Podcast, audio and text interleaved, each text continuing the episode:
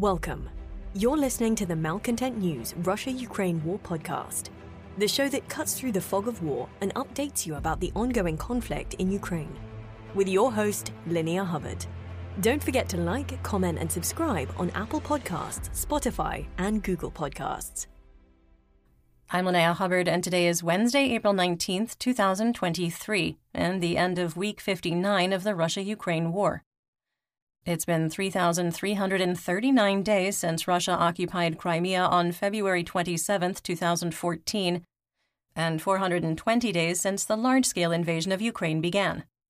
Today's podcast looks at what happened yesterday in the Russia Ukraine war. The Malcontent News Russia Ukraine War Report is compiled by our team from around the world. Today's report includes information from direct contacts in Ukraine and their proxies, Russian Ministry of Defense reports, the General Staff of the Armed Forces of Ukraine reports, operational commands north, south, and east of Ukraine, open source intelligence, our in house team of analysts and geolocation experts, and pro Ukrainian and pro Russian mill bloggers and social media accounts with a track record of trying to be accurate. We have one mission to report the truth, because the truth matters.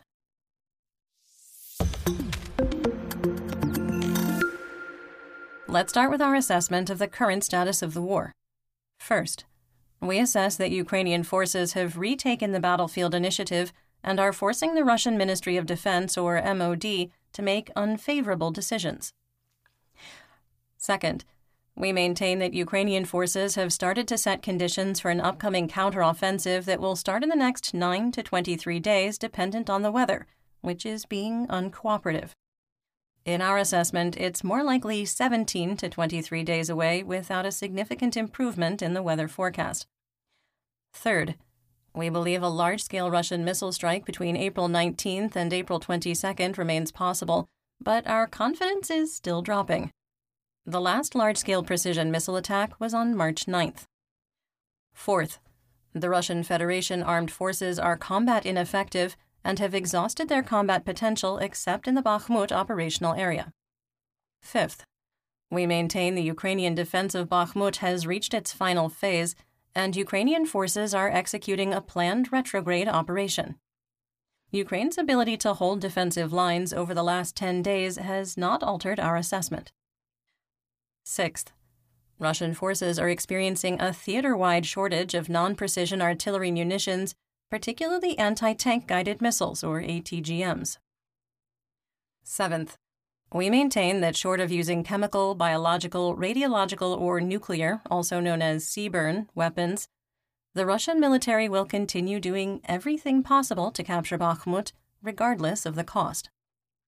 And finally, Russian white nationalism, connected to the Russian Orthodox Church and senior policymakers within Russian President Vladimir Putin's orbit, are fueling religious and racial tension, which is accelerating in the North Caucasus.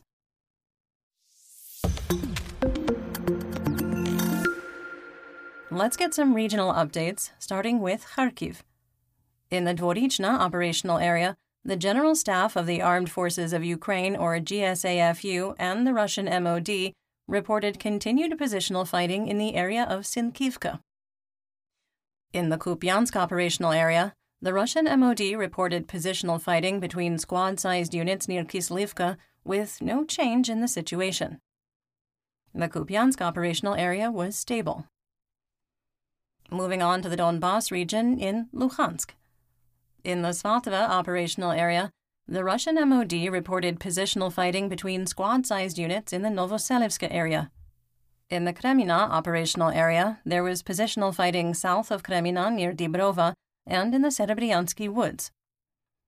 Russian airborne or VDV forces have been using a TOS 1 Solntsepak multiple launch rocket system or MLRS on Ukrainian positions, supported by the Russian VKS using Fab 500 SE bombs to make incremental gains in the forests south of Kremina.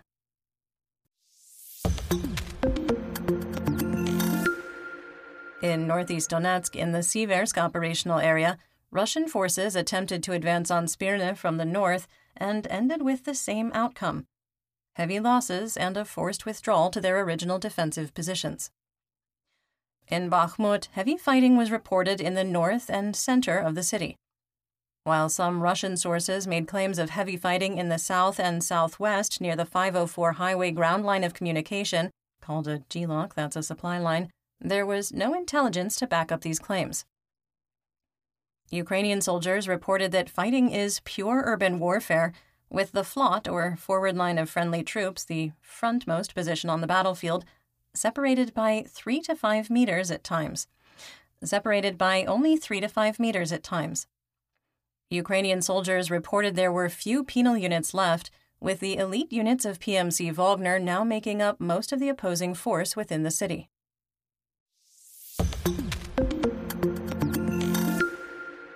In southwest Donetsk, they also reported a shift in tactics by Wagner mercenaries, moving away from repeated human wave attacks of squad or platoon sized units meant to overwhelm defensive positions by the size of force or forcing Ukrainian weapons to overheat and fail. Instead, a squad sized group of mercenaries moved to the FLOT to conduct reconnaissance and launch harassing attacks to provoke a response and expose a Ukrainian position. Once the defensive position is found, drones direct a raid that attempts to surround the Ukrainian hardpoint. Ukrainian soldiers said the process can take days to secure a single location. The Russian MOD reported that Russian forces conducted 63 fire missions in the Bakhmut operational area, and Army Aviation and the VKS carried out six airstrike sorties. Russian VDV forces launched another large attack north of Khromove the T506 highway GLOC remains usable, but very challenging. Russian mercenary mill blogger Rybar claimed that the GLOC was under Russian fire control, but in the same report, claimed that Ukrainian forces continue to rotate troops, material, and equipment into the city. By teleport, I guess. In the northern part of Bakhmut, PMC Wagner made incremental gains in the Rose Alley area and we adjusted the map based on available intelligence, moving the line of conflict to the park's southern edge. It was confirmed that Ukrainian forces demolished the Palace of Culture on Peremokhi Street, but are holding PMC Wagner mercenaries at Oborony Street and control school number 24. Rybar claimed PMC Wagner advanced on Tolbuchina Street and captured the hospital. There are at least two problems with this claim. First, Neither PMC Wagner nor their marketing arm supported the report. And second, the hospital isn't even on Tolbuchina Street. Needless to say, we did not update the map or the gray area. In the center of Bakhmut, there were no reported changes in territorial control. The most significant combat continues in the areas of Railroad Station 1, Railroad Station 2, and the grain elevators, with Rybar claiming the grain elevators remain contested. The status of the bus terminal on the edge of Verkhny Park and of the hotel transit is unknown. The Russian MOD reported that 75% of the city's central, northern, and southern areas were under PMC Wagner's control, which was a clever way to say that there was no change. We did make a small change to the map north of Verkhny Park, moving the line of conflict to the edge of the railroad tracks. In the southern part of Bakhmut, fighting continued along Korsunskoho Street. Ukrainian forces maintained control of the areas around schools 2 and 40 and the T504 highway GLOC. Russian VDV forces made another push in the direction of Ivanivske and once again failed to move the line of conflict. In the Kostyantinivka operational direction, Russian VDV forces attempted to advance in the direction of Predtechne and establish better positions west of the Seversky Donetsk Donbass Canal. The attack was reported to be an unmitigated disaster, and Russian VDV forces were pushed back further east from their starting point. Due to a lack of visual evidence, however, we did not adjust the map. In the Avdiivka operational area, positional fighting continued along the H20 highway between Novobakhmutivka and Novokalinove, with no change in the situation. Russian attempts to advance in the direction of Stepova and Berdichi from the base of the Krasnohorivka plateau failed. While Russian forces were able to push Ukrainian troops off the plateau in March, they have been entirely unable to establish military control and move artillery pieces to the area. In Avdiivka, Ukrainian forces repulsed an attack on the city's edge, which Ukrainian President Volodymyr Zelensky visited yesterday, coming within three to five kilometers of the line of conflict and the very edge of the Russian occupied stronghold of Donetsk. Zelensky told a formation of troops, quote, It's hard to see what Russian terrorists have done to this city. And honor to each of our warriors, to all Ukrainian men and women who have been restraining and gradually destroying this Russian evil for 419 days, nine years already.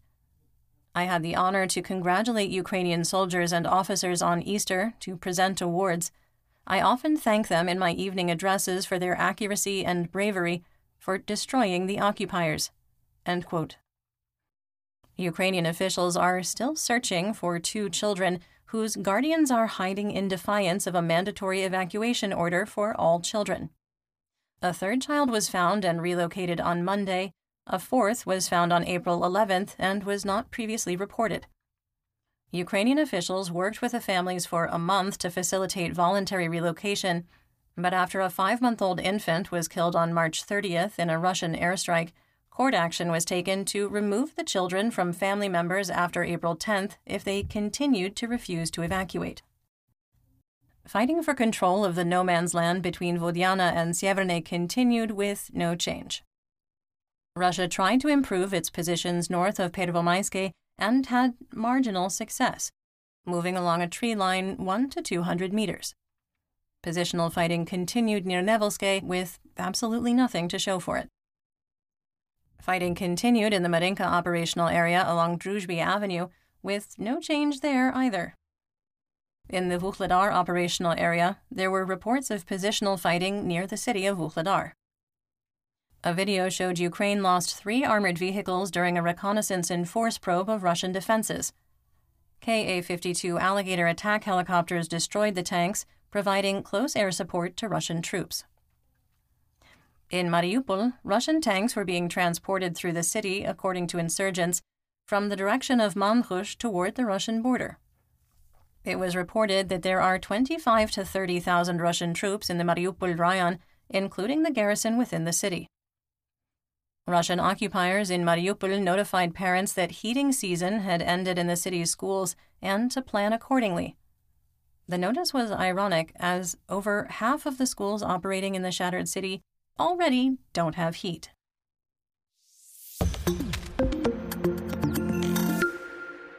Moving on to Zaporizhia. A Ukrainian patrol boat was heavily damaged and possibly sunk when a Russian Lancet kamikaze drone hit it on the Dnipro River near Zaporizhia. In an unrelated attack, Ukrainian air defenses shot down six Shahed 136 kamikaze drones over Zaporizhia, according to Yuri Malashko, chairman of the Zaporizhia Oblast Military Administration. A seventh was downed in adjacent Dnipropetrovsk. In occupied Zaporizhia, the Russian Territorial Guard was going through the towns between Tokmak and Vasilivka with loudspeakers, urging residents to evacuate. Insurgents in Melitopol reported that half height anti tank Dragon's Teeth had started to move through the city again, and the number of Russian troops had increased, with the city being used as a transit node. Some assessment Russian mill bloggers are again expressing the belief that a large Ukrainian counteroffensive will be launched in southwestern Donetsk or Zaporizhia, and the Russian MOD is sending clear signals that they're convinced of it too. The Russian MOD has been forced to commit tens of thousands of troops, heavy equipment, and logistics away from the Marinka, Avdiivka, Bakhmut, and Kremina operational areas. The placement of large reserve forces in Mariupol, in Donetsk, Zaporizhia, and activity in Kherson indicates that Kyiv's information warfare is succeeding. Moscow is unsure where the Ukrainian offensive will be. There was no update on the status of the Zaporizhia nuclear power plant or ZNPP.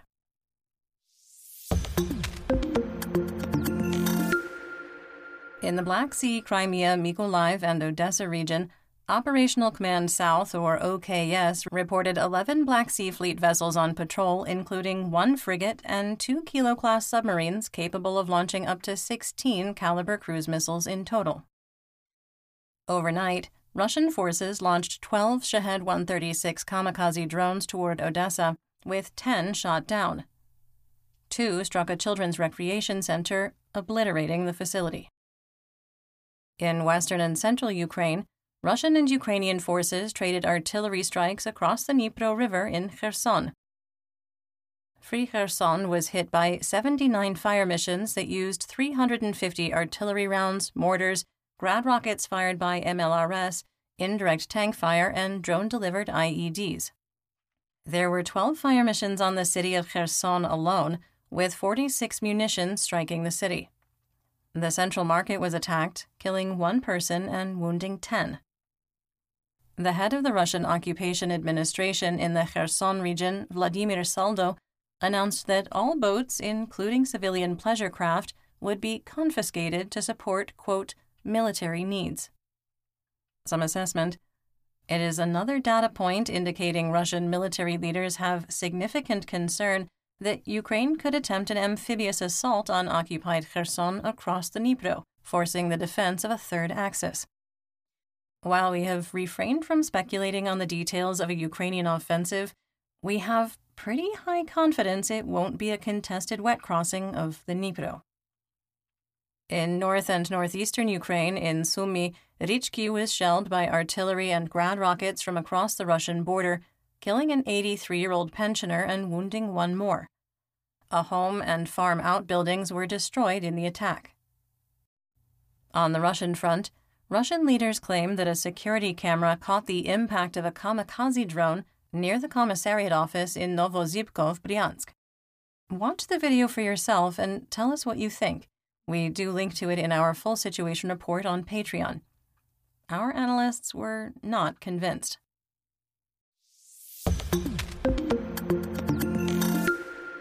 Let's talk about developments theater wide and outside Ukraine. Oleg Kotenko, Commissioner for Persons Missing in Special Circumstances, said, quote, a bit more than 7,000, end quote, Ukrainian soldiers are missing in action. Kotenko estimated that 60 to 65 percent of the missing, the equivalent of a full brigade, are being held as prisoners of war, and their information has not been shared by Russia with the International Committee of the Red Cross. We've called out poor artillery discipline by Russian forces multiple times. Now it's Ukraine's turn. Operational Armed Forces of Ukraine released a video of an M777 howitzer being fired, and it is not good. The artillery unit is firing at a very high angle, implying that it is very close to the front line, and the howitzer is not properly anchored to the ground. It is highly unlikely that whatever was being aimed at was hit. Oleh Barna, a former member of Ukraine's parliament, was killed in action on the front line yesterday. Barna, a human rights activist and politician, was a People's Deputy of Ukraine from 2014 to 2019. He began volunteering with Ukraine's armed forces immediately after Russia began its full scale invasion of Ukraine on February 24, 2022, he was 55 years old. Dmitry Peskov made another hollow statement about Moscow's willingness to negotiate a peace settlement with Kiev. He said the Russian Federation was, quote, ready to listen to any ideas regarding the settlement in Ukraine which take into account the interests of Moscow, end quote. So that last part indicates that the Kremlin has no interest in good faith negotiations adding the same caveat that any negotiation must accept the so called realities on the ground. In what we consider a significant indication that Ukraine is close to launching its offensive, 200 border guards in the Kiev region donated blood. Over 90 liters were given to the military in a single day, a Ukrainian record, according to officials. The publicity event included defenders of Mariupol who had recently been repatriated assessment here. Whole blood has a shelf life of 21 to 35 days and would be a critical asset to have on hand before a large scale offensive. While Ukrainian officials accurately stated the donations are for wounded soldiers, outside of Bakhmut, the operational tempo is the lowest since August of 2022, when Russia was conducting major offensive operations around Avdiivka and the rest of the line of conflict was frozen. We believe the high profile nationwide push for blood donations is a leading indicator that the offensive is coming. The Special Prosecutor's Office in Ivano-Frankivsk has opened up an investigation into the beating of a serviceman of one of the units of the National Guard. There were few details, but local officials said that, quote, urgent investigative actions are being carried out, end quote, and witnesses and the victim were being interviewed. The United States Air Force announced that the 102nd Air Intelligence Wing operations at Otis Air National Guard Base in Sandwich, Massachusetts, has done a complete stand down. All intelligence operations have ceased and were transferred to other units as part of the ongoing investigation into how hundreds of documents were linked by Air National Guardsman Jack Teixeira and then distributed on Telegram and Twitter months after the security breach started. We had previously assessed that the leak would be career ending for Teixeira's entire chain of command. And that's what we know. Join me again tomorrow for more updates. Until then, stay safe, everyone.